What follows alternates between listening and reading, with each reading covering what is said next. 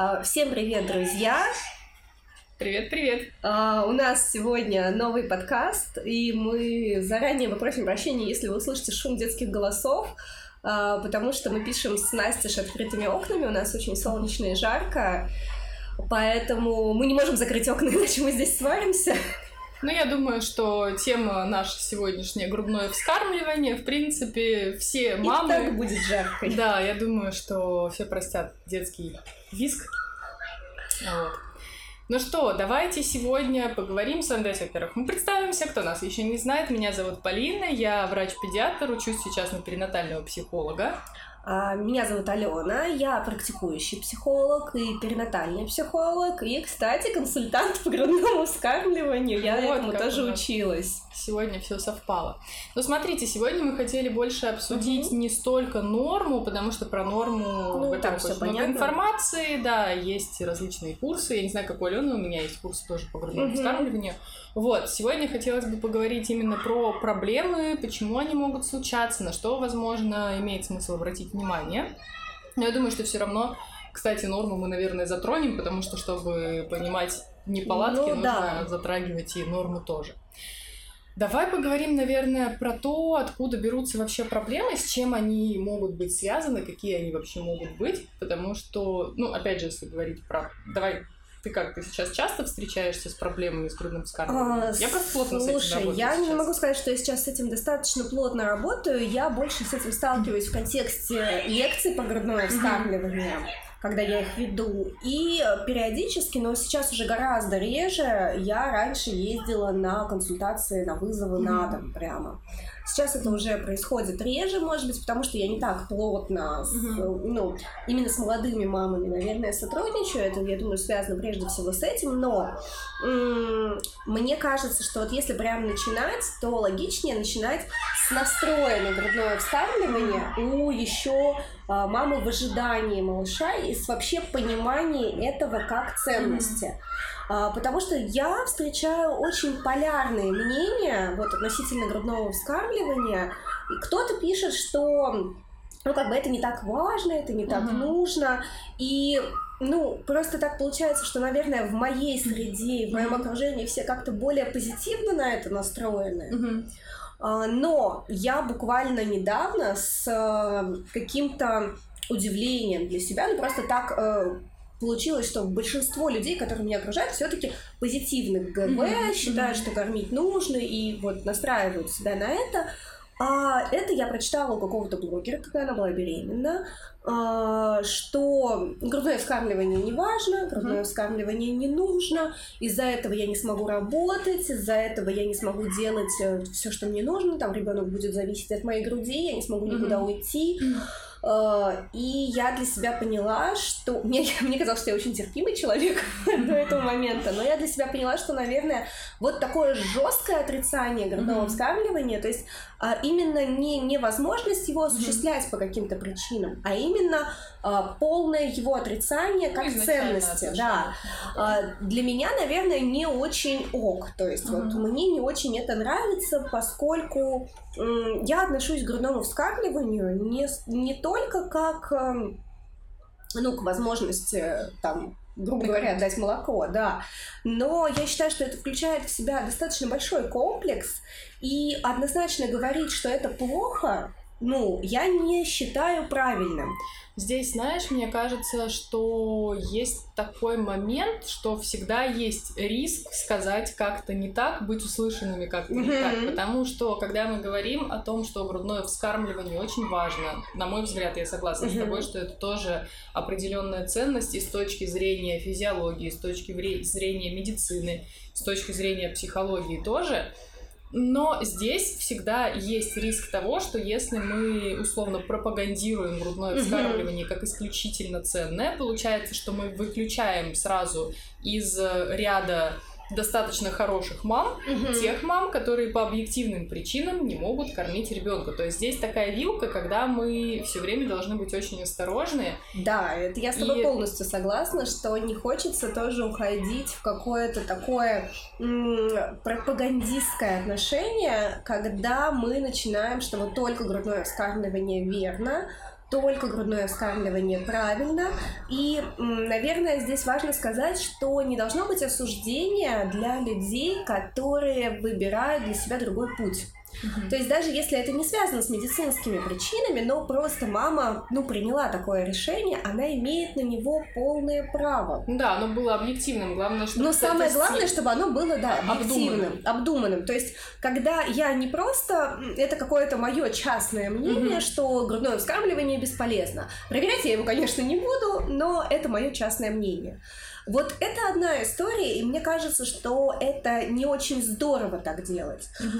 А когда... Это вот как информированное согласие. Да, когда да. я м, услышала разные точки зрения, то есть я послушала тех, кто говорит, что грудное вскармливание угу. полезно.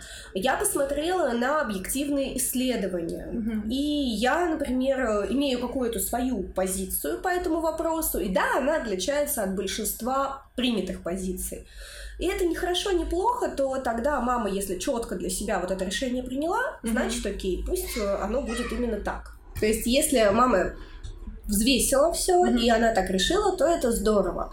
Если это именно какая-то позиция отрицания, которая ничем не подкреплена, просто мне кажется, что там и какие есть всякие разные мифы, mm-hmm. что там это поставит крест на моей жизни, что у меня потом будет некрасивая грудь, я с ней никуда не смогу деться. Mm-hmm то... Друзья, я вам скажу по секрету, грудь меняется еще до уродов, поэтому как вот, бы... да, и я тоже всегда про это рассказываю, что на самом деле, когда женщина беременеет, у нее уже начинается процесс изменения в груди.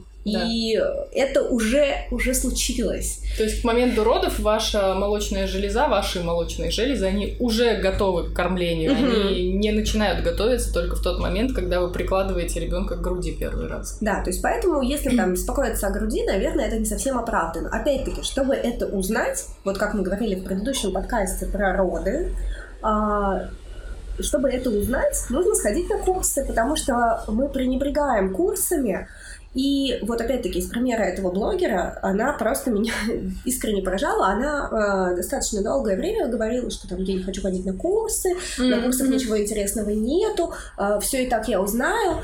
А потом случилась какая-то ситуация, и она говорит, ой, а как собирать э, анализ мочил ребенка? Mm-hmm. И вот я такая сижу, думаю, а вот если бы ты ходила на курсы, то ты бы знала, что существуют мочесборники, которые продаются в аптеке, да. потому что а, на каждом занятии по уходу за новорожденным мы об этом рассказываем. Более того, мы их даже показываем. Мы показываем, как правильно там с ними взаимодействовать. И поэтому то же самое про грудное вскармливание. Тут а есть просто, знаешь, такой парадокс, что когда ты еще угу. беременеешь, ты просто, ну и когда ты готовишься к родам, ты еще не знаешь, какие вопросы у тебя могут возникнуть. И здесь как раз вот такая вилка, опять же, получается, что с одной стороны, пока я не родила, угу. у меня нет необходимости решать эти вопросы, а когда я родила, мне некогда ходить на курсы. У меня была голубая мечта, и я думаю, что когда-нибудь я все-таки смогу это реализовать. Я не знаю, каким образом, какое помещение мне для этого нужно, и что должно какие звезды сойтись. Но я хочу сделать курсы для родителей, куда может прийти мама с ребенком. На самом деле в занятиях бэби-йогой когда не было этой изоляции, когда это можно было спокойно проводить, мы пробовали как раз вот такие вещи. Это, кстати, очень классная история. Но если вы, ну, просто нужно понимать, что пока вы еще не родили, и у вас такая благодатная почва для того, чтобы впитывать эту информацию. Да. Это очень полезно.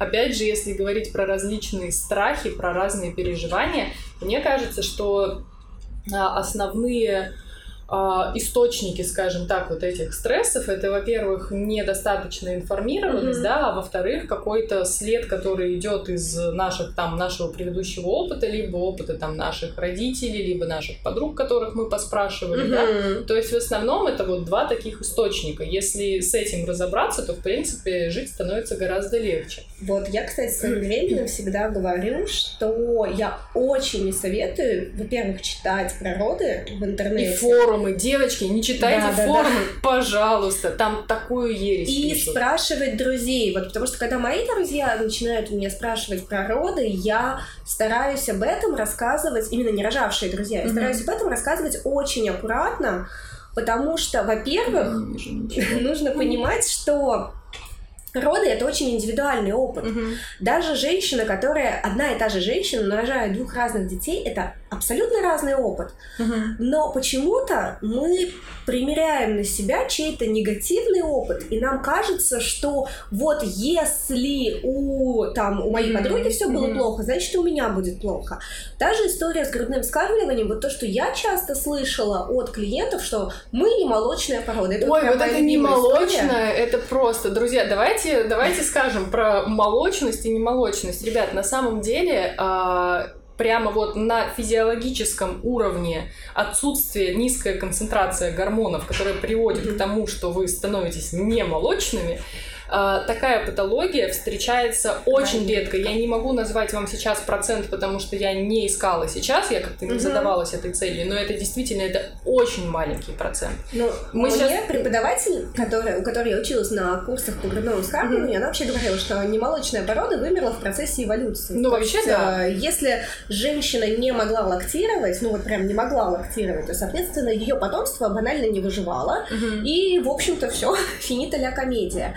То есть, э, возможно, да, у наших родителей было сложнее с грудным вскармливанием, с организацией грудного вскармливания. Но это было почему? Потому что, как вот мы говорили в подкасте про роды, мы говорили о том, что была очень низкая информированность. Да.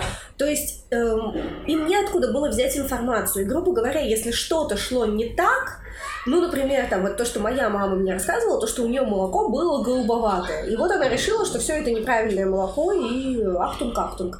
А на самом-то деле, ну, сейчас мы прекрасно знаем, что мы не коровы, мы не обязаны давать кипельно-белое молоко и, ну, то есть голубоватое, розоватое. Это варианты нормы. Такое может быть. Ну да, и, мягко говоря, белковый состав молока коровьего и да. любого другого животного и женского, они очень сильно отличаются. И, и получается, что не было этой информации, и ну, каждая, каждая какая-то проблема, которая была у женщины, это, ну, все. Ну, это действительно было большой проблемой. Это, не было вспомогательных не, Негде было посоветоваться, непонятно, да. к кому пойти. То есть я, даже сейчас, сейчас есть консультанты по грудному вскармливанию, есть какая-то возможность у них узнать. Угу. А тогда, тогда у тебя есть вариант спросить у педиатра, который, возможно, не знает, э, который вообще говорит, что намажь его всего зеленкой, и все у тебя будет хорошо, потому что у тебя маленький шрек. Ну, а, либо это гинеколог. Ну, то есть гинеколог ну, кстати, да. тоже, ну, а потому что это два варианта, куда могла пойти женщина с проблемой с грудью, скорее всего. А гинеколог тоже не был особо подкован, то есть это вообще не его на самом ну, деле. Гинеколог даже. это вообще не, не та профессия, которая... Не, не его зона ответственности. Да.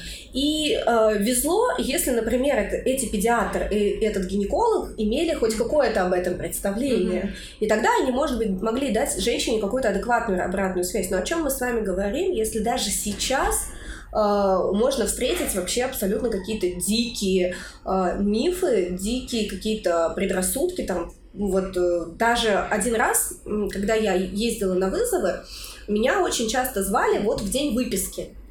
Когда мамочка приезжает уже домой, потому что в роддом нельзя приходить, мамочка приезжает домой, и в этот же день приходит патронажная сестра. Угу. Я вам клянусь, чего я только не слушала. А вот, патронажная сестра? Да. Что соски нужно мыть перед кормлением. Каждым. Конечно, обязательно. Но они же Прекрасно. грязнятся где-то, где-то она этими сосками вырызает бедолага между кормлениями. Если что, друзья, если вы включили только на этом моменте, это вредные советы, так да, делать так не делать надо. ни в коем случае нельзя. И, э, ну, то есть это реальный совет. Если бы меня не стояло, и если эта женщина нигде никуда не ходила, то, разумеется, она принимает это все за чистую монету. То есть, если мы берем за, э, ну, как бы за то, что это просто мама, которая первый раз в жизни родила ребенка, э, у которой нет какой-то, какого-то другого источника информации, которая не ходила на курсы, и вот к ней приходит патронажная сестра, а она как раз и была убеждена, что к ней придет некий человек, который ей вот эту вот информацию донесет. И ей патронажная сестра говорит, мой грудь. Потом, что она там еще может ей сказать? Что сцеживайся после каждого кормления. У меня вчера, опять же, мы в прошлом подкасте я рассказывала про одну страшилку, а у меня по закону парных случаев мне два человека с интервалом в один час написали свои истории о том, что им посоветовали. А одной девушке, у которой родилась дочка, ей еще, ну, она вот в периоде новорожденности, mm-hmm. когда мы встречаем различные переходные состояния, mm-hmm. да, ребенок проходит, скажем так.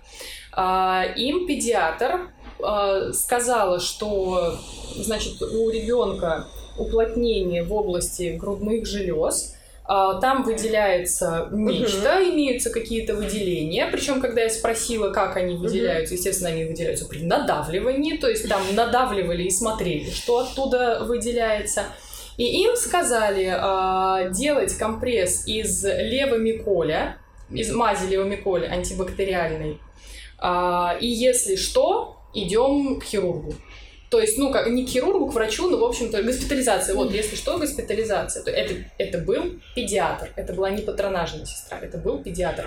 Поэтому вот, кстати, здесь тоже вопрос э, компетентности информации. Я вот, честно говоря, я задаюсь вопросом по поводу того, э, как э, выбрать, как понять, какому человеку доверять, потому что я, когда вижу эти советы, Алена, ты, когда слышишь эти советы, ты понимаешь, что это неадекват. Но когда маме не с чем сравнить, да. Здесь, наверное, нужно слушать э, много мнений, наверное, может быть, больше читать. Опять же, привет курсы, потому что ну, на самом курсы деле на дают курсах какой-то ориентир. Да. То есть курсы, хорошие курсы, они дают какой-то ориентир, хотя бы куда смотреть. То есть вот э, где тебе скажут, что э, если у ребенка какие-то не такие какашки, то э, как бы мир же рушится. Да, что мы не лечим какашки, мы лечим ребенка. Что mm-hmm. если мы лечим не анализы, мы лечим ребенка. То есть вот все эти вещи, они хотя бы позволяют тебе ну, вот как я тебе рассказывала, что я сейчас слушаю один курс, mm-hmm. где мне сказали, что вот мальчик в подгузниках это все, это конец, и у, него, у меня больше не будет внуков, если он там будет в подгузниках. Mm-hmm. И э, вот я для себя четко понимаю, что это дичь. Mm-hmm. То есть вот я, потому что я хорошо знаю, что ничего страшного не будет от подгузников, потому что я советовалась с несколькими педиатрами, потому что педиатр, опять-таки, в месте, где я читаю, тоже говорит, что мир не рухнет, а, ну, что, конечно, подгузник нужно регулярно менять, что да, нужно давать проветриваться, но если ребенок ходит в подгузниках, это не означает, что я себя обрекаю на безвнушную mm-hmm. старость. Ну, здесь, наверное, да, надо фильтровать, все-таки критически мыслить, возможно, слушать какое-то альтернативное мнение, искать действительно побольше информации. Просто если мы возвращаемся, опять же, к вопросам грудного вскармливания, да, я уже чувствую, что мы просто стали уходить в другую степь. Да, да, да. Здесь есть еще какая загвоздка даже касательно консультантов по грудному вскармливанию, угу. к огромному сожалению, я прекрасно и замечательно отношусь к консультантам по грудному вскармливанию, которые реально проходили адекватное обучение. Угу. Я, например, встречала, когда мы записывали онлайн-курс, не, не, буду там называть, да, ну, но да. просто я встретилась с такой ситуацией, что, э, ну, мы мониторили другие школы, нам было интересно, естественно, мы изучали рынок, mm-hmm. и мы смотрим, что мам приглашают на лекцию по грудному вскармливанию, и там указано, что вот есть э, лектор, который читает эту лекцию, а, которая юрист по образованию, у нее есть свой ребенок, и она закончила двухмесячные курсы там или какие-то еще курсы по грудному вскармливанию. Ребят, все классно, но мне слабо верится, что человек из вообще не той сферы, с которой имеет дело, может действительно глобально хорошо в этом разбираться. Не потому, что я такой сноб, не потому, что я вот такая умная. Ребят, но я в юристы, даже если я два месяца отучусь, я не смогу быть юристом, который еще и учит других людей, а, заниматься там какими-то юридическими ну, вопросами. Я могу здесь, наверное, сделать такую ремарку, потому что у меня очень часто таргетируется обучение, типа, стань психологом за три месяца. Да. Я прям это обожаю, я думаю, ну а что ж не нейрохирургом за два дня? Мне ну, вчера резанул, попалась, резанул. позавчера попалась контекстная реклама, научись делать косметику за два месяца, и там ну, плюсы, да, почему подумаешь, это удобно. технолог, это же такая легкая профессия. А, я это к чему говорю? Понимаете, в любой профессии есть помимо узкоспециальных тем, ну, которые обычно учатся на старших курсах, если вы mm-hmm. заканчивали высшее учебное заведение, вы прекрасно об этом знаете. Есть база. Mm-hmm. То есть у психологов есть база. У хороших психологов эта база не только в общей психологии, mm-hmm. но еще и анатомия, физиология высшей нервной деятельности. Так вот, только база, если вот ее читать, не размазывая ни на что, база, например, у психолога будет вычитываться года два.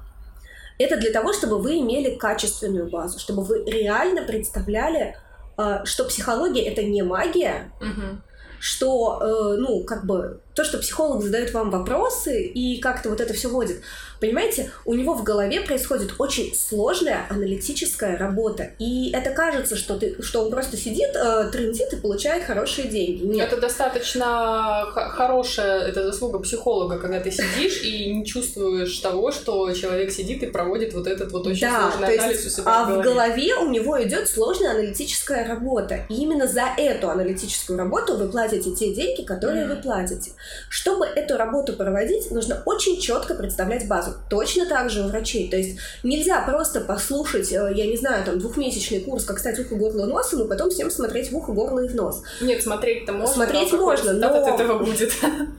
Но, понимаете, вы должны понимать, как все функционирует. Именно поэтому сначала врач учится вообще всему, mm-hmm. а потом он выбирает, каким он там врачом хочет быть чтобы вообще понимать, как работает организм человека. Поэтому, да, консультант по грудному вскармливанию, он должен э, не просто быть фанатичным. То есть есть такая проблема, я, наверное, все-таки mm-hmm. хочу ее затронуть в нашем подкасте. Есть mm-hmm. проблема фанатичных консультантов, и э, мне это не очень нравится как психологу. Почему? Потому что я против любого шейминга, каким бы он ни был. И То навязывание есть, своего мнения. Да, и навязывание своего мнения. Мне может тысячу раз, вот как я, как я говорила про блогера, мне может тысячу раз не нравится ее позиция.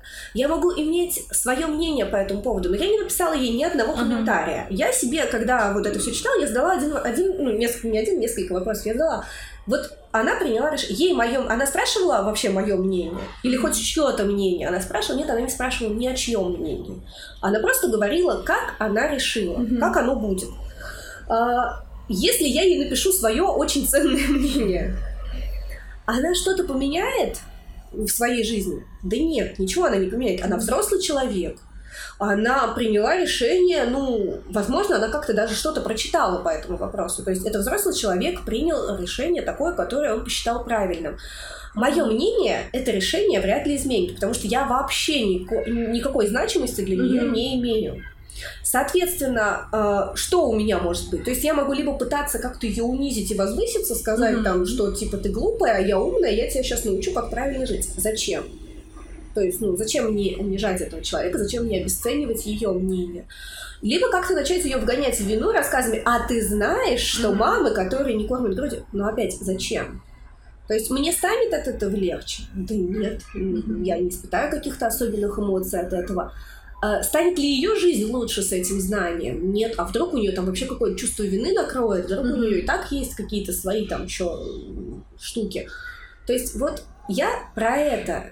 Я могу думать все, что угодно, я могу считать все, что угодно. И свою жизнь я должна строить так, как я считаю правильным. Mm-hmm. И, а другой человек может строить свою жизнь так, как он считает правильным. Поэтому э, про грудное вскармливание, вот если мы начинаем с настроя, то вы должны принять для себя некое решение, то есть некое взвешенное решение. Э, хотите, для начала вы должны изучить хотите. информацию да. по этому вопросу, да, и, ну, и ту, и ту, возможно, ну, действительно имеет смысл узнать и противоположные мнения, угу. узнать эти аргументы для того, чтобы угу. потом они не были для вас сюрпризом, и вы потом да, не начали конечно. сомневаться. А, потому что, ну, иногда бывает так, что эти аргументы действительно нам кажутся здравыми, и, возможно, в вашей ситуации а это тоже будет актуально. Вот, то есть сначала мы обзаводимся информацией, но потом мы действительно взвешенно принимаем решение не потому, что нам сказали бабушки, блогеры, Угу. Кто еще нам может сказать? Консультанты по грудному вскармливанию. Кстати, про консультантов сейчас еще вот у меня мысль была по поводу э, очень настойчивых и очень таких фанатичных. Мне кажется, что если к вам тоже вот как понять, да, угу. э, консультант приходит для того, чтобы вам помочь. Угу. Не для того, чтобы изменить ваше решение, не для того, чтобы вас пристыдить, не для того, чтобы вас обвинить. Он к вам приходит, вы его приглашаете, вы платите ему деньги. Вы платите ему деньги не за то, чтобы быть униженным. Для этого есть другие службы. Это можно получить бесплатно. Просто напишите свою точку зрения в Инстаграм. Да. Вы платите за то, чтобы вам помогли. Если вы понимаете, что после того, как этот человек ушел, иногда бывает так, что вы просто не совпали. Это нормально. Такое может быть. Вы можете не совпать с психологом, не совпать искать с педиатром, с кем угодно. Но если вы чувствуете, что что-то не то, друзья, лучше искать другую поддержку, да, потому что это, ну, это, наверное, главный признак того, ну, что я что-то вот не про то. не совпасть могу с тобой согласиться. Я тоже хотела сказать, вот мы с тобой сейчас разговаривали перед записью, я говорила вот про врача, который mm-hmm. принимал роды, что мне она не понравилась.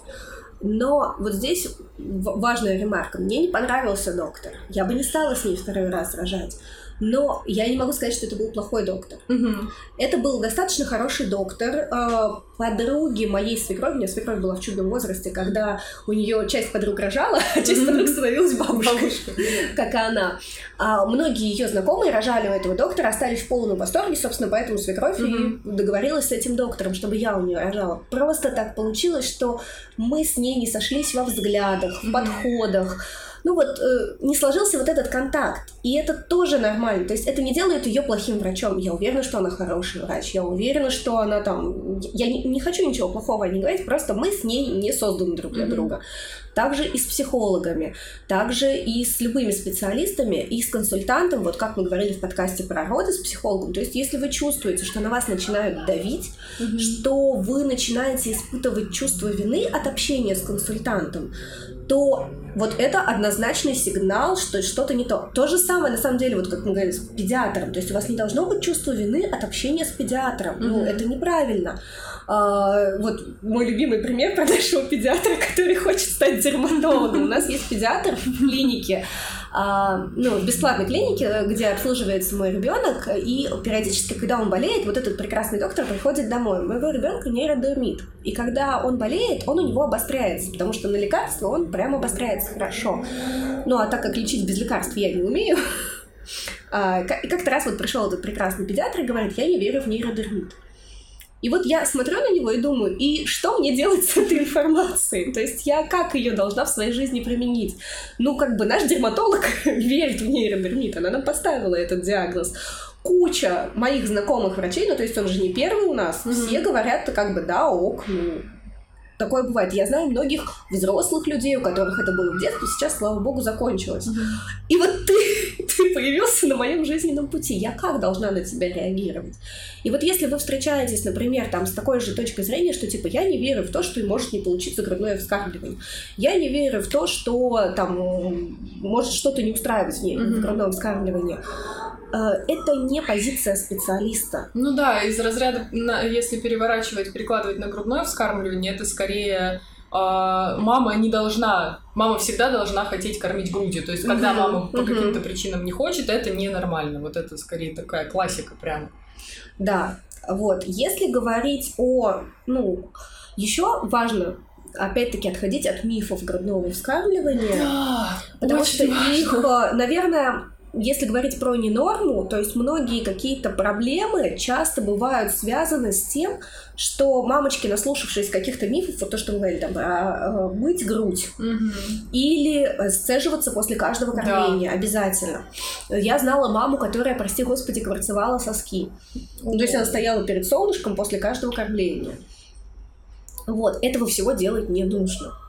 То да. есть просто, опять, это к информированности. Потом есть, наверное, стоит затронуть эту тему а, про диету кормящей мамы, да. А, потому что у меня была ситуация с моей хорошей знакомой. Как-то раз она мне звонит, она родила ребенка, а поскольку все знают, что я перинатальный психолог, а, знакомые мне пишут просто так. Всем вам привет, если вы слушаете подкаст. Люблю вас всех. А, серьезно люблю. Вот. А, она мне, в общем, звонит и говорит, Ален, я так больше не могу. Я начинаю там, естественно, перебирать в голове, что же у нее могло случиться, что не так, вроде бы все было достаточно неплохо. Выясняется, что она уже энное количество времени ест только гречу и кабачки. Ну, это да. Причем это достаточно продолжительное время. Я говорю, слушай, я говорю, во-первых, ты молодец. Я бы даже сутки не продержалась. А ты вот уже столько времени. И э, вот миф о диете, он самый живучий. И я, когда веду лекции, я всегда рассказываю свой личный случай, когда я родила ребенка, меня забирали из роддома с песнями, танцами. Там просто очень... У нас было двое самых популярных женщин, которые забирали я и армянка. С армянками тягаться сложно, мне кажется. Ну, ты понимаешь, а мы были на равне. Я представляю. Потому что, да, ко мне приехали родственники, плюс приехала моя группа из универа меня встречать. То есть, да, у нас была очень шумная выписка, но я благодарна всем, кто пришел, что они не поехали за нами. Они просто нас встретили, подарили цветы, обняли, поцеловали меня и поехали все по своим делам, а я поехала домой исключительно вот там, а, получается, я, мой муж, его родители, мой папа, потому что моя мама работала, а, и все. То есть вот как бы такой самые, самые близкие люди. Так вот, мы приезжаем, естественно, там праздничный стол, а, а у меня список, мне дали в роддоме список, чего мне можно кушать. Я смотрю на список, на стол, снова на список, снова на стол, прям искра, буря. И понимаю, что из этого стола мне практически ничего нельзя. И это было для меня, вот, например, в моем опыте кормления, для меня это было очень травматично, потому что я очень люблю кушать. Угу. То есть я прям, ну, я люблю поесть. Я очень люблю сладкое, и я очень люблю кофе. В этом контексте, а, вот опять же, на курсах мамам это можно говорить. Сейчас есть ну, просто вообще не связано с родами никак, но есть передача Жанны Бадоевой «Жизнь mm-hmm, других». Да, вот, я, я про нее говорю. Я тоже про нее рассказываю, потому что, да, ну, расскажи тогда ты уж. А, я, ну, до этого я рассказывала, знаешь, как в социокультурном контексте просто, ага. что, ну, например, э, в Индии едят много специй, угу. и мама не откажется от этого. В, там, например, в Мексике очень любят бобовые, и мама не откажется от этого. Но когда появилась передача Жанны Бадоевой, мне стало гораздо легче это объяснять, да. потому что она показывает, если вы не видели, я вот вам горячо рекомендую, думаю, как и Полина, угу. обязательно посмотрите. Там выпуск начинается с того, что показывают, как проходят роды в некой стране, которую она... Она рассказывает про каждую страну, да. но не с точки зрения туриста, а делает фильм вот про одну страну, про один город даже, да? Да, про... И как, как проходит жизнь местного жителя, начиная с родильного дома и заканчивая кладбищем. И да. весь вот этот вот цикл она описывает. И вот когда она показывает роды, она показывает, как, естественно, мама питается в роддоме. И, например... Когда выписывают. Да, как... меня поразила Япония. Я помню, да. когда ей приносят суши. И причем вы должны понимать, что суши в Японии это не слабосоленый лосось. Это прям реально сырая рыба. И мама абсолютно счастливая ест эту сырую рыбу э, в этих суши, а она два часа назад родила. Нормально. А мне очень понравилась Корея, кажется, где приносили капусту кимчи и да, что-то да, да, еще. Да. Э, где-то... Сеул это было, или что-то, ну что-то вот... Э, где-то приносят красное вино практически да. сразу после родов. То есть, на самом деле, диапазон того, чего едят, он настолько огромен, но поскольку я была очень мятежной девушкой, а, я помню, что я вот на это все дело посмотрела. Я пыталась где-то, знаете, наверное, первый месяц я пыталась жить правильно, честно mm-hmm. пыталась. То есть я пыталась себя заставить быть хорошей мамой. Mm-hmm. Первое, что я без чего я не смогла жить, это конфеты. То есть а, я если можешь слушать мой подкаст, э, любимый. А помнишь, э, душевая кабина у вас чуть-чуть отходила? Там были конфеты. Я покупала конфеты, а, приезжала домой, прятала их, чтобы никто не видел за душевой кабиной, и вечером перед сном шла туда и съедала. Я так нашла пуховик, в котором ходила беременная, и там просто все карманы были забиты фантиками от шоколада. Вот. Девочки, напишите в комментариях, кто что кто ел что во время беременности и прятал, да, и во время грудного вот. вскармливания. А, я для себя, ну как бы, ну я же не, не глупая, я начинала с одной я посмотрела, что с ребенком ничего не происходит. Mm-hmm. То есть, как бы мир не рухнул, он э, не превратился в жабу. И где-то, наверное, спустя недели три я призналась. Ну, потому что мне надоело их есть в ванну, мне хотелось их есть с чаем. Не, ну, друзья, даже если логично посмотреть, вот логически взглянуть на ребенка. Вот родился ребенок. Почему у него должна быть аллергия на все, кроме гречки, там, картошки, кабачков и что у нас еще индейки? Индейка. Но почему? Говядина, ну пару. Почему у нас ребенок должен изначально быть вот, вот знаешь, что мне не нравится? Вот этот вот подход, мне кажется, что это какой-то постсоветский еще подход. Отношение к новорожденному как к какому-то почти больному человеку. Да, есть такое. У нас э, в том числе, мне, ну я не знаю, как здесь эту проблему решить, наверное, никак, потому что у нас врач рассказывает маме в основном про ребенка. То есть ты изначально приходишь к врачу, а если ты приходишь к врачу, то ну, мы обычно привыкли, может быть, потому что у нас не развита профилактика. Мы с собой редко когда придем за профилактикой. Может быть, поэтому, когда мы приходим к врачу с ребенком, мы воспринимаем это как какое-то именно лечение, как какую-то терапию. Ну, да. И получается так, что мы воспринимаем всю вот эту вот информацию, которую нам дают, особенно дают врачи, медсестры, угу. как сто процентов четкое руководство к действию. И если я так не сделаю, все, вот, ну, условно, если я не буду лечить гастрит, да, если я не буду там лечить хеликобактер, то он у меня никогда не вылечится, или там еще что-то, да, то есть у нас есть четкая схема терапии. И ребенок тоже, и все манипуляции вокруг него воспринимаются как что-то вот около болезненное. Мне кажется, что здесь я не знаю, как от этого вот уходить. Возможно, это ну, просто мне время. Знаешь, это и... какая-то такая системная больше проблема в том плане, что у нас нет каких-то единых стандартов. И, ну, есть, конечно, повышение квалификации, но далеко mm-hmm. не все туда идут.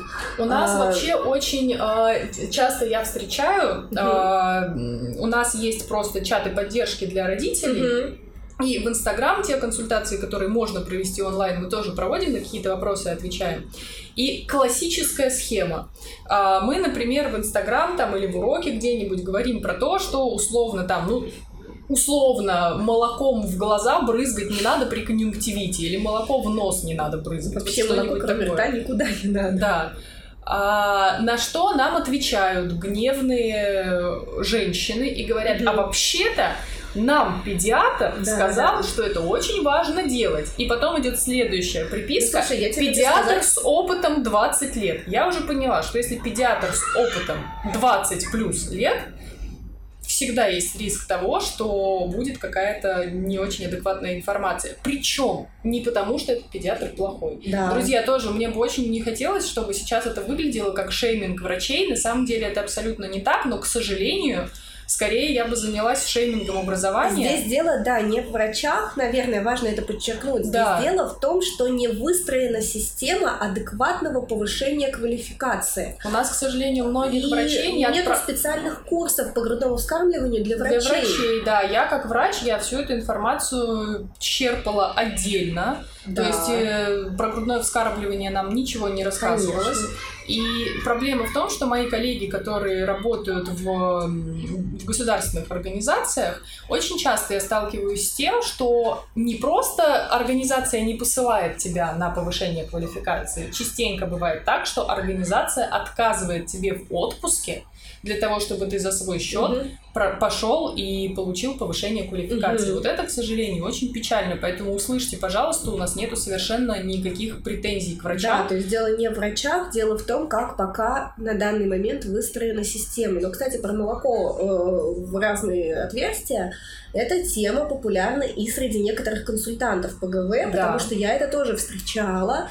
И я тоже была так, ну, там вообще есть такая прослойка, есть прослойка консультантов, вот что я хотела довести, mm-hmm. которые считают, что молоком можно лечить вообще все. Это основано на том, что есть исследование, а, которое я не помню его источник, но там было дословно uh, breast milk based eye drops, то есть капли в глаза на основе грудного ну, молока. Основе, да. Но на основе грудного молока это не значит, что угу. полностью грудное молоко угу. с полным его составом, с питательной средой, с вот этой вот лактозой, с огромным угу. количеством лактозы, которая является сахаром, угу. которые прекрасно питаются бактерии, которым вот тепло, влажно и сахар шикарно, вообще ничего больше не надо, понимаете? Это разные вещи, это вырвано из контекста, и это опять же про широту образования, да, угу. и про то, что, ну, если у человека более широкий, широкий взгляд на этот вопрос, он может действительно выцепить то, что ему нужно. Если он просто в лоб вот так вот прочитал и все, ну да, тогда он будет говорить о том, что брызгать молоко везде прям остро необходимо. Да, то есть э, здесь получается опять у нас, что, что какие есть еще проблемы с грудным вскармливанием, о которых, mm-hmm. то есть это то, что связано с мифами, то, что связано с диетами. Я надеюсь, что мы смогли вас убедить, что какая-то жесткая диета э, не является необходимой и обязательной, потому Тут что мир у нас разнообразный, и э, многие мамы едят то, что у нас считается, ну там чуть ли, да, нет, они наоборот едят, например, ну вот там сырая рыба а, а кимчи, то, что у нас э, вообще под страхом смертной казни нельзя давать э, женщине во время кормления, угу. просто понимаете, в чем суть. Возвращаясь к истории, когда мне звонила девушка, если вы будете постоянно себя держать в этом ограничении, в один прекрасный момент вы скажете, да гори оно пропадом, это грудное вскармливание, если я должна жить в таких ограничениях. Потому что не желать жить в таких ограничениях, это тоже нормально. То есть вот я говорю, для меня было травматично, что я должна mm-hmm. буду есть только что-то сделанное на пару, э, есть только определенные крупы, определенные овощи, mm-hmm. и то не все мне овощи можно. И что я не могу съесть конфетку, что я не могу выпить кофе, mm-hmm. и, ну, я не понимала, как я вообще, ну, дело, как бы, этого, ладно, я не люблю вино, а то меня бы накрыло основательно, то есть, ну, как бы без алкоголя я могу спокойно жить э, хоть всю жизнь, а вот именно там не съесть конфету, не съесть какую-то сладость. И опять-таки иногда мамы начинают шеймить за это. То есть, а Здесь как же есть ты... еще один аспект. Сейчас можно по поводу Да-да-да. до шейминга сказать по поводу дискомфорта. Мало того, что вы захотите перестать находиться угу. в этом состоянии, есть еще один очень важный момент. Мы сейчас не будем разговаривать полностью про физиологию грудного вскармливания, но просто пока поверьте нам на слово, что она завязана на гормоны. Угу. И там идет очень важный баланс между гормонами стресса, гормонами угу. удовольствия и так далее, и так далее. Если у вас вот просто цепочка, просто цепочка классическая, какая у нас получается. Мама родила ребенка. Мама прикладывает ребенка к груди, грудь достаточно сложно расцедить в первые mm-hmm. несколько дней, то есть это нужно действительно прикладывать определенные усилия, плюс гормоны подстраиваются под э, новую работу, скажем так, mm-hmm. да, раньше этого не происходило, особенно у первородящих женщин. У нас есть гормон, который отвечает за то, чтобы млечные протоки раскрывались, и то молоко, которое есть в груди уже, чтобы оно попадало в рот ребенку. Потому что если эти протоки сжаты, угу. то это молоко не попадет в рот ребенку. Что происходит, когда мама находится в стрессе? Мы можем вернуться к я люблю в, это, в этих всех контекстах сравнивать э, ну, с животным миром аналогию mm-hmm. проводить. Что у нас происходит, когда львице надо охотиться, или там другому млекопитающему нужно убегать? Mm-hmm. Когда надо бежать, ну какая, прости господи, лактация? Конечно. Там спазмируются конкретно mm-hmm. млечные протоки для того, чтобы ни капли молока мимо у нас не пропало, ни, никуда не чтобы пролилось. Не и чтобы не нашли по запаху. Соответственно, это примерно то же самое. Здесь тоже участвуют гормоны стресса. Mm-hmm. Соответственно, у нас включились гормоны стресса, у нас млечные протоки спазмировались, и у нас ребенок не может высосать это самое да. молоко. Мама стрессует, ребенок плачет, Стресс повышается еще больше и больше, потому что ребенок голодает, мама хочет что-то делать, с млечными протоками там становится еще круче, если это возможно, и мы попадаем в замкнутый круг, в котором мама сидит и говорит, наша порода не молочная. Да, да, да. А все дело в том, что это началось просто элементарно с того, что мама сидела на жесточайшей диете, и света белого не видела, и вообще думала, зачем мне все это надо, может, Но мне вот иногда еще начинается про то, что про стыд мамы, что ну ты неужели не можешь потерпеть без вот этого?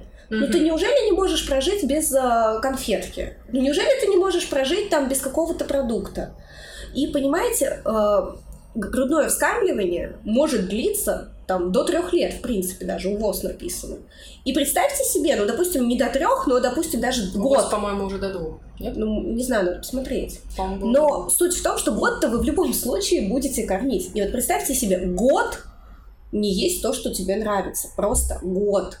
Это огромный срок. Это очень большой срок, и для вас это будет большим стрессом. И, соответственно, чем в больший стресс и в большее ограничение вы себя загоняете, исходя из грудного вскармливания, тем mm-hmm. больше вариант, ну, больше шансов, что вы придете к вот этому выводу, у нас не молочная порода, ну, я же говорила. Mm-hmm.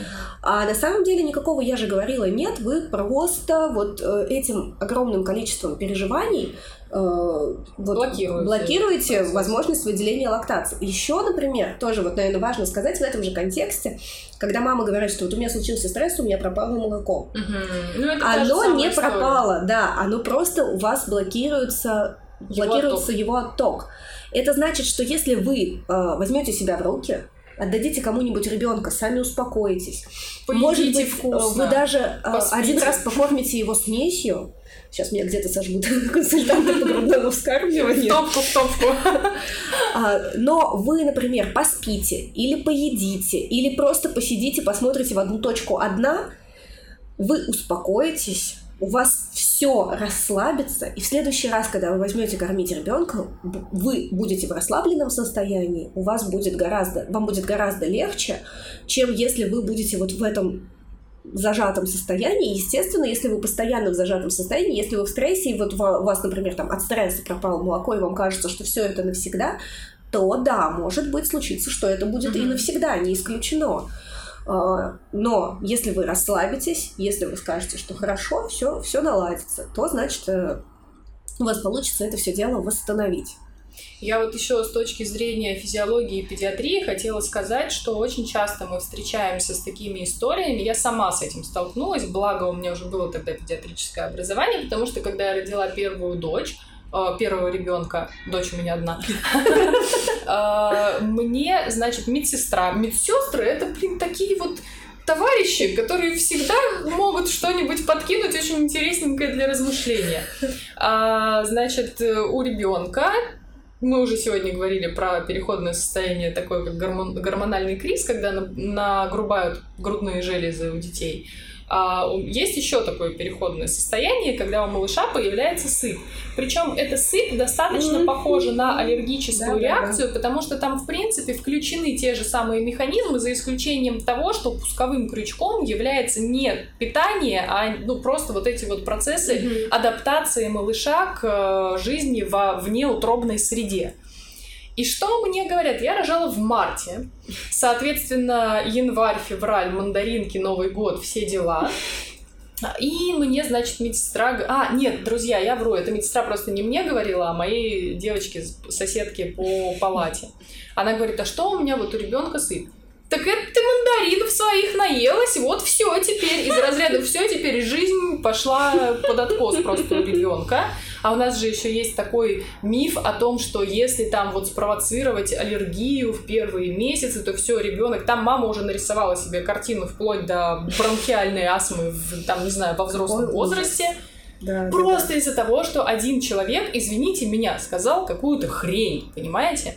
Здесь нужно понимать, что если ребенка сыпет, ну адекватно, если мы включим в конце концов голову и перестанем слушать просто всех подряд и читать форумы, не бывает людей, у которых аллергия на все. Если вашего ребенка сыпет и на говядину, и на свинину, и на индейку, и на кабачок, и на яблоко, и на помидоры, и еще, еще, еще, еще на кучу всего, но, друзья, стоит задуматься о том, что, скорее всего, здесь дело все-таки не в аллергии, потому что аллергия действительно встречается, и она бывает достаточно экзотической. Она может быть, я читала казуистические случаи, у кого-то там какой-то случай в истории, когда была аллергия на воду, у кого-то аллергия на бумажные деньги, видимо, краска mm-hmm. какая-то, да. У меня вот аллергия, например, на рис и кукурузу. Привет, гипоаллергенные каши для первого прикорма, да. Но она все-таки не может быть на все. То есть, ну не ну, бывает ну, такого, да. что что бы я ни ела, меня сыпет. И вот этот вот список, понимаете, ребят, ну Вообще, давайте скажем еще про то, что сейчас медицина уже пришла к тому, что даже потенциальные вот эти вот аллергены Мы сейчас уже не ограничиваем в первый год, мы уже не говорим о том, что потенциально аллергенные продукты мы вводим после года. Сейчас уже все, раньше только аллергологи об этом говорили, сейчас уже все говорят о том, что с 4 до 7 месяцев вообще у ребенка гипо, э, гипоаллергенный коридор, окно толерантности. Когда чем больше продуктов вы предложите ребенку, чем с большим количеством продуктов вы его познакомите, тем больше, э, тем к большим продуктам ваш ребенок сформирует толерантность. То есть он их будет воспринимать не как чужеродные, на которые вы, нужно выдать аллергию, да, а как ну, адекватное питание для себя.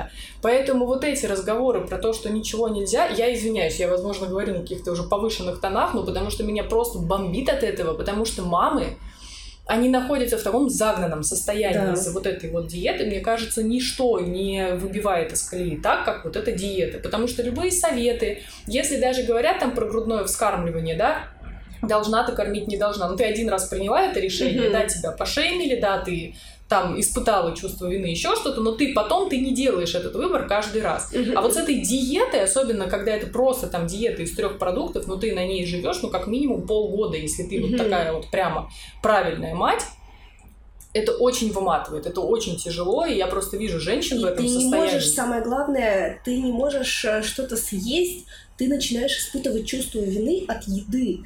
То есть, э, даже если я рассказываю, что я ела эти конфеты, я каждый раз немножечко переживала. То есть, mm-hmm. каждый раз там, а вдруг сейчас его обсыпят, и все, я буду самый, самый ужасный в мире мамой, и мне прям этот ярлык куда-нибудь mm-hmm. повесят, наклеят и так далее. И у тебя уже еда не столько, даже не, не становится не столько источником не то чтобы удовольствия, она даже перестает быть источником нормального там удовлетворения mm-hmm. потребности, mm-hmm. потому что ты начинаешь постоянно думать, а что, если там его обсыпет, а что я буду делать, и ну э, это на самом деле да, вот очень сложно. Возможно, мы слишком много говорим о еде, но мне кажется, что это самое частое, что встречается. Mm-hmm и это, наверное, очень, больш... очень много копиев об этом сломано. Я знаю лично э, многих людей, которые бросили кормить именно из-за диеты. Именно из-за того, что они больше не могли так жить. И, ну, наверное, им не встретился человек, или это был недостаточно авторитетный для них источник, mm-hmm. который бы им объяснил, что не нужно сидеть на всех этих диетах, что не нужно вот там себя как-то заставлять. Mm-hmm. Э, и они вот э, вынуждены были вот в это все верить, с этим всем жить. И это тяжело. То есть да. вот это на самом деле очень тяжело. Мне кажется, что да, сейчас нам надо уже, я так понимаю, подводить потихоньку. Я думаю, итог, что да. итог, итог. итог.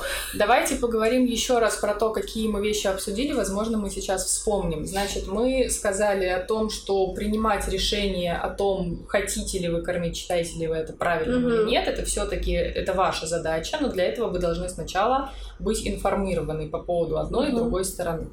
А дальше про мифы и что важно. То есть очень много проблем, которые бывают, они связаны с тем, что мы изначально как-то не так воспринимаем грудное mm-hmm. вскармливание и, возможно, вот какие-то э, мифы о грудном вскармливании.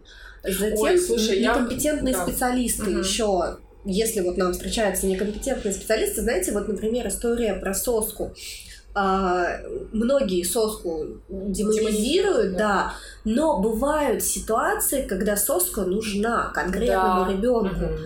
и она прям полезна конкретному ребенку. То есть вот ну... она полезна и ребенку, и маме, потому что иначе в роли соски выступает мама, и это, ребят, тоже не очень прикольно. Вот, и здесь важно опять-таки понимать, что все очень индивидуально. Не может быть какого, какой-то рекомендации, какого-то совета, который подходит раз и всем мамам сразу. Угу. За это, наверное, Нобелевскую премию дали. Да, если и бы поэтому, если вот вдруг так сложилось, что у вас соска, угу. то, ну, да, бывает. Опять-таки, про те же докормы, то есть есть такой э, распространенная такая история в, в среде консультантов по грудному вскармливанию, что если вы дадите бутылочку однажды, то это все навсегда. Да, вот по этому поводу тоже врачебный комментарий дам. Смотрите, какая ситуация. Опять же, к вопросу о компетентности специалистов и о том, что все-таки образование должно быть чуть-чуть пошире, чем два месяца после, не буду уже повторяться, да. Смотрите, бывают ситуации, когда без докорма действительно можно вырулить. Но бывают ситуации, когда без докорма вырулить очень сложно, и это реально опасно для ребенка. Вот как мы говорили в подкасте про роды, что иногда кесарево сечение это лучший вариант, mm-hmm. также докорм иногда бывает действительно лучшим вариантом, потому что если ребенок голодает, хорошо, когда у него есть силы, и он кричит, и он висит mm-hmm. на груди целый день, Окей, мама проконсультировалась с консультантом, она приняла решение, что она не будет докармливать, она будет сутки напролет кормить грудью. Окей, хорошо, если она к этому готова, если она считает это подходящим mm-hmm. вариантом, вообще никаких вопросов. Но, друзья, есть ситуации, когда ребенок голоден, и он настолько голоден, что он не просит есть. И некомпетентный специалист, к сожалению, может сказать, ну он же у тебя не кричит, угу. голодным не выглядит, никаких докормов, а у ребенка нет сил кричать, а если у ребенка нет сил кричать, то простите, где он возьмет силы сосать. Угу. И мы понимаем, что здесь, ну, мы реально можем навредить ребенку. Поэтому вот эти вот вещи, ну, это, это действительно очень важно понимать. И важно понимать, к чему твой совет может привести. Потому что, ну да, порой советы, они действительно бывают очень категоричными, и ну, это небезопасно на самом деле. Ну, поэтому мы говорим, что обязательно обращать внимание на специалиста. То есть мы вам закинули удочки, как mm-hmm. можно понять, адекватный это специалист или неадекватный, потому что, к сожалению, да, у нас сейчас наверное, мы когда-нибудь к этому придем, когда э, к какому бы специалисту ты не обратился, ты э, всегда получишь хорошую, качественную помощь. Uh-huh. Ну, мне кажется, это какой-то идеальный будет мир, и очень будет здорово, когда мы наконец-то к этому придем. Но сейчас, к сожалению, то есть, опять, мы никого не хотим шеймить, но, тем не менее, да, мы можем столкнуться с такой ситуацией, когда специалист не знает чего-то это не, ну, не стоит это вменять ему в вину, потому что очень легко скатиться в то, что там вот э, ты врач, ты обязан. Угу. Нет, ну не совсем это так выглядит, друзья, потому что есть много своих там подводных камней в этих всех историях. И если ты никогда с этим не сталкивался на таком более глубоком уровне, тебе кажется, что ну а, а что такого, пошел бы сам да и поучился. mm Вот. А, но подбирать для себя подходящего специалиста, который достаточно компетентен, который разбирается в том, что он вам рекомендует, не стыдит вас и не пытается вам доказать, что если вы поступаете не так, как он считает правильным, то есть нужно понимать, что есть вещи, которые мы все считаем правильными, а есть рекомендации, которые нужны, э, ну вот, в какой-то ситуации. Ну вот mm-hmm. то, что мы э, с Полиной, вот я тоже рассказывала про свою операцию, я уверена, что мой лор считал правильным удалить после первого раза. Но когда я пришла к нему там во второй раз со своими гландами, э, он не стал мне там читать лекцию на 40 минут, ну я же говорил, ну вот ты mm-hmm. что, тупая, что ли, не могла удалить в первый раз? Нет, он мог так сказать. Но, во-первых, э, мне это не сильно нужно в тот момент. То есть mm-hmm. мне нужна помощь. То есть мы обращаемся к специалисту за помощью и за советом, за рекомендацией для конкретно нашего случая. То есть вот у, у нас есть случай, цель, у нас есть запрос. Да. И, и специалист не должен менять ваш запрос, он должен помочь вам осуществить вот это то, то что да, вам нужно. то есть он должен вам объяснить, что вообще происходит, чтобы вы понимали. И вот здесь, мне кажется, важно, чтобы вы понимали, что происходит, а во-вторых, он должен вот именно помочь решить вот эту проблему, с которой вы к нему пришли. Не, э, ну, не оскорбляя вас, не выводя вас на какое-то чувство вины, а именно помочь решить вот эту проблему. У меня здесь и сейчас есть проблема. У меня мало молока. Что мне делать? У меня здесь и сейчас есть проблема. У меня там мне больно кормить. Что мне делать? у меня здесь и сейчас есть проблема, там, не знаю, что еще у меня. Трещины. Там, трещины, да. То есть не э, пытаться как-то самоутвердиться за ваш счет, а ты mm-hmm. что, не знала? Да, не знала, это нормально. Если бы знала, я бы тебя не позвала. Да, и вот как раз там, где я училась на консультанта, мне очень понравилась э, метафора, которую нам говорила наша женщина, которая нас учила о том, что э, консультация — это разговор двух специалистов. Mm-hmm. То есть а, то, что к тебе обращается женщина, она всего лишь не знает, как кормить грудью. Может быть, она специалист по башенным кранам. Mm-hmm. И она крутой mm-hmm. специалист по башенным кранам. Возможно, она главный бухгалтер в фирме, она крутой главный бухгалтер. Может быть, она там, не знаю, пироги печет классные там. И классно это сделать. Она в чем-то специалист, она взрослый человек. Mm-hmm. Я специалист в том, что я знаю, как ей помочь наладить грудное mm-hmm. вскармливание. То есть я не должна вставать на какую-то покровительственную позицию, типа вот ты глупая, я тебя сейчас научу. Mm-hmm. Или на какую-то там вот э, позицию с легким с таким снобизмом, что ну вот ну надо вообще-то на косы было бы ходить-то, ну а ты mm-hmm. вот что, эх, эх. А, а еще и мать. вот. Очень классная мысль, мне она очень нравится. И вот именно с такой позиции должно происходить консультирование. Mm-hmm. И это показатель, вот если вас специалист уважает, то, скорее всего, у вас сложится хорошие отношения в плане совместной какой-то работы. Ну да. Я сейчас под конец еще хочу сказать такую маленькую вещь, бросить. У нас был, по-моему, один из первых подкастов про материнские страхи, и мне кажется, что многое из этого будет отсылкой к, к вот этому первому mm-hmm. подкасту. Но еще есть одна очень большая проблема, когда грудное вскармливание становится способом общения, и мама... Это хорошо, когда грудное вскармливание — способ общения, но mm-hmm. порой мама немножечко углубляется в это настолько, что это становится единственным способом общения с ребенком, mm-hmm. и тогда это становится и способом успокоения, и способом mm-hmm. уложить ребенка, и способом просто пообщаться, восполнить дефицит общения. То есть, ну, это достаточно просто, когда ты просто дала грудь, и это, в принципе, от тебя не требует каких-то супер усилий. Mm-hmm. Но нужно понимать, что если это маленький ребенок, если это новорожденный ребенок, ребенок первых месяцев, это нормально тоже вот бояться, что ребенок будет привыкнет к груди, не нужно, да, то есть угу. для первых нескольких месяцев, ну, это, это действительно нормально, это физиологично. Но по мере того, как ребенок взрослеет, в каком возрасте примерно, кстати, я вот не помню, появляется механизм, если мы говорим про самозасыпание, то мы говорим о том, что механизмы самоуспокоения примерно появляются с возраст где-то с 4 до 6 месяцев. То есть вот это то ну время, когда, да. в принципе, ну, это справедливо, да? Ну да. Вот, а, то есть получается, что начиная с этого возраста вы уже должны понимать, что ребенок может общаться с вами по-другому. Ну, я вообще, когда рассказываю мамам, я всегда рекомендую научиться оценивать плач. То есть да. плач это не значит, я автоматически вынимаю грудь. А, а плач это как? возможность как-то вот повзаимодействовать и понять, а из-за чего он плачет. Может, ему холодно, может, ему жарко, может, ему там, не знаю, душно, может быть, Но мы неудобно много лежит, говорили, да. вот, по-моему, да, и в первой серии. Вот да, здесь нужно, ну, уметь для себя находить другие механизмы. И мне очень понравилось, у Ирины Понарошку был очень смешной пост, что впервые что-то лечу с ребенком, которому там 4 года, а даже не знаю, как мы долетим, такой длинный перелет, они, по-моему, летели то ли в Америку, то ли в Таиланд, и если вы, говорит, увидите э, женщину, рассеянно пытающуюся дать грудь шестилетки, не осуждайте меня, пожалуйста. Ну, вот, да. наверное, это тоже про это, про то, что когда мы по-другому никак не можем, можем. Это тоже не, ну, не совсем, наверное, хорошо э, учиться слышать своего ребенка и по-разному взаимодействовать с ним. И опять-таки, я, наверное, еще к тому, что когда говорят, что особая связь у мамы с, mm-hmm. с ребенком, когда она его кормит грудью. А вот типа, если она его не кормит, то у них вот этой особой связи не будет.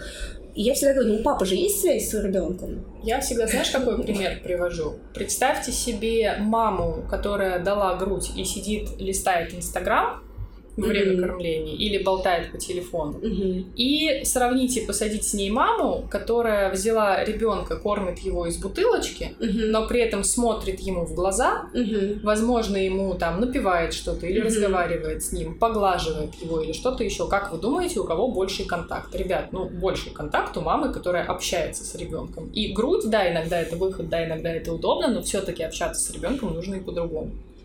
Да, безусловно. Поэтому, друзья, если, чтобы мы уже не совсем у нас длинный рассудок тоже будет как про еду. Вот.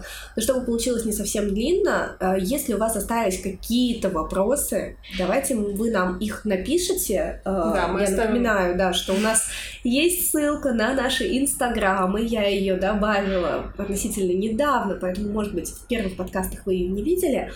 А, напишите нам, пожалуйста, и мы можем записать еще один подкаст. То есть, если вот какая-то тема грудного вскармливания не освещена, а она вас беспокоит, она у вас болит, и вы хотите по ней получить вот какой-то наш фидбэк, mm-hmm. то напишите нам, и мы запишем еще один подкаст, потому что грудное вскармливание это тема огромная и неисчерпаемая. Ну и очень часто индивидуальная. Мы вот сейчас говорим про многие вещи, я понимаю, что любой из этих вопросов, конечно же, тоже да. нужно оценивать в контексте конкретной семьи.